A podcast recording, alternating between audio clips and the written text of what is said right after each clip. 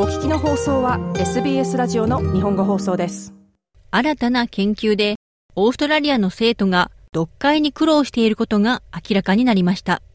グラタンインスティチュートの報告書が成績不振への対処に役立つかもしれないとして学校に対し勧告を取り入れるよう呼びかけています。また報告書は読解の苦手な学生は遅れを取る可能性が高いということ、そして長期的に見るとオーストラリアに数十億ドルの損害を与える可能性があるということを警告しています。これは防ぎ得る悲劇だと言われています。読解の教え方についての数十年に及ぶ意見の対立がオーストラリアの学生の成績の伸び悩みを導いています。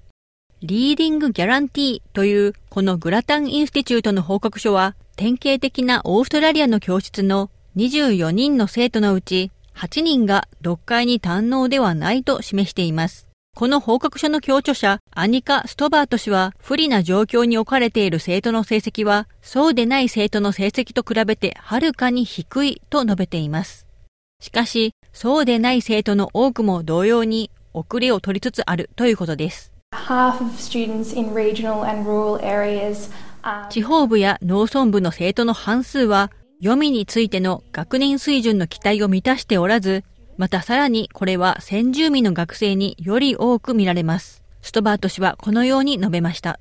また、グラタンインスティチュートは、直接的な指導と、綴り字と発音の関係の指導、フォニックスを組み合わせた構造化された読みの指導法、ストラクチャードリテラシーにコミットするよう、政府また学校システムに現在推奨しています。これはメルボルン大学のテレーズ・ホップフェンベック教授が説明する全体的なホールアプローチとは異なるものです。ホールランゲージのムーブメントで、生徒は物語を読んでもらったり、生徒自身で読むことで多くの言葉を理解することができ、また生徒自身で考え出すようにとされていました。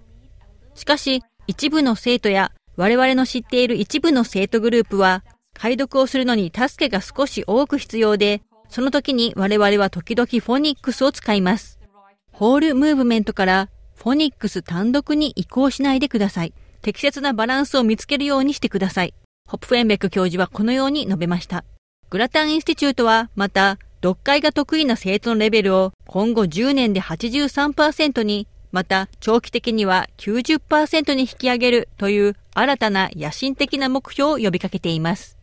グラタンインスティチュートは、読解の失敗は防ぎ得る悲劇だとしていますが、これにより読解の不得意な生徒の生涯にわたって、オーストラリア経済に400億ドルの損失となると予想しています。これらの生徒の生涯の収入はより低くなるでしょう。しかし、また政府も同様に税収を損ない、医療や福祉、また司法のためにより多くの費用を支払うことになるでしょう。ストバート氏はこのように述べました。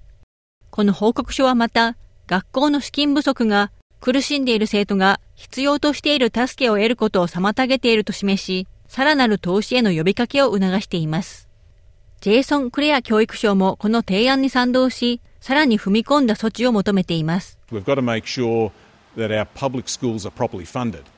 我々は公立の学校に適切な資金が提供されていることを確かにしなければなりませんが、またその資金が機能するようにしなければなりません。我々はそのお金を確実に機能することが分かっていて、遅れを取っている子どもたちを助けることに対して投じるということを確かにしなければなりません。キャッチアップチュータリングはそれらのうちの一つです。クレア教育相はこのように述べました。